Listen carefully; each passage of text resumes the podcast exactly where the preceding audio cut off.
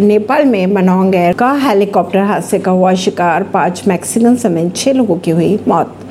नेपाल में मेक्सिको के पाँच नागरिकों को ले जा रहा मनोंग एयर का हेलीकॉप्टर मंगलवार को दुर्घटना का शिकार हो गया है।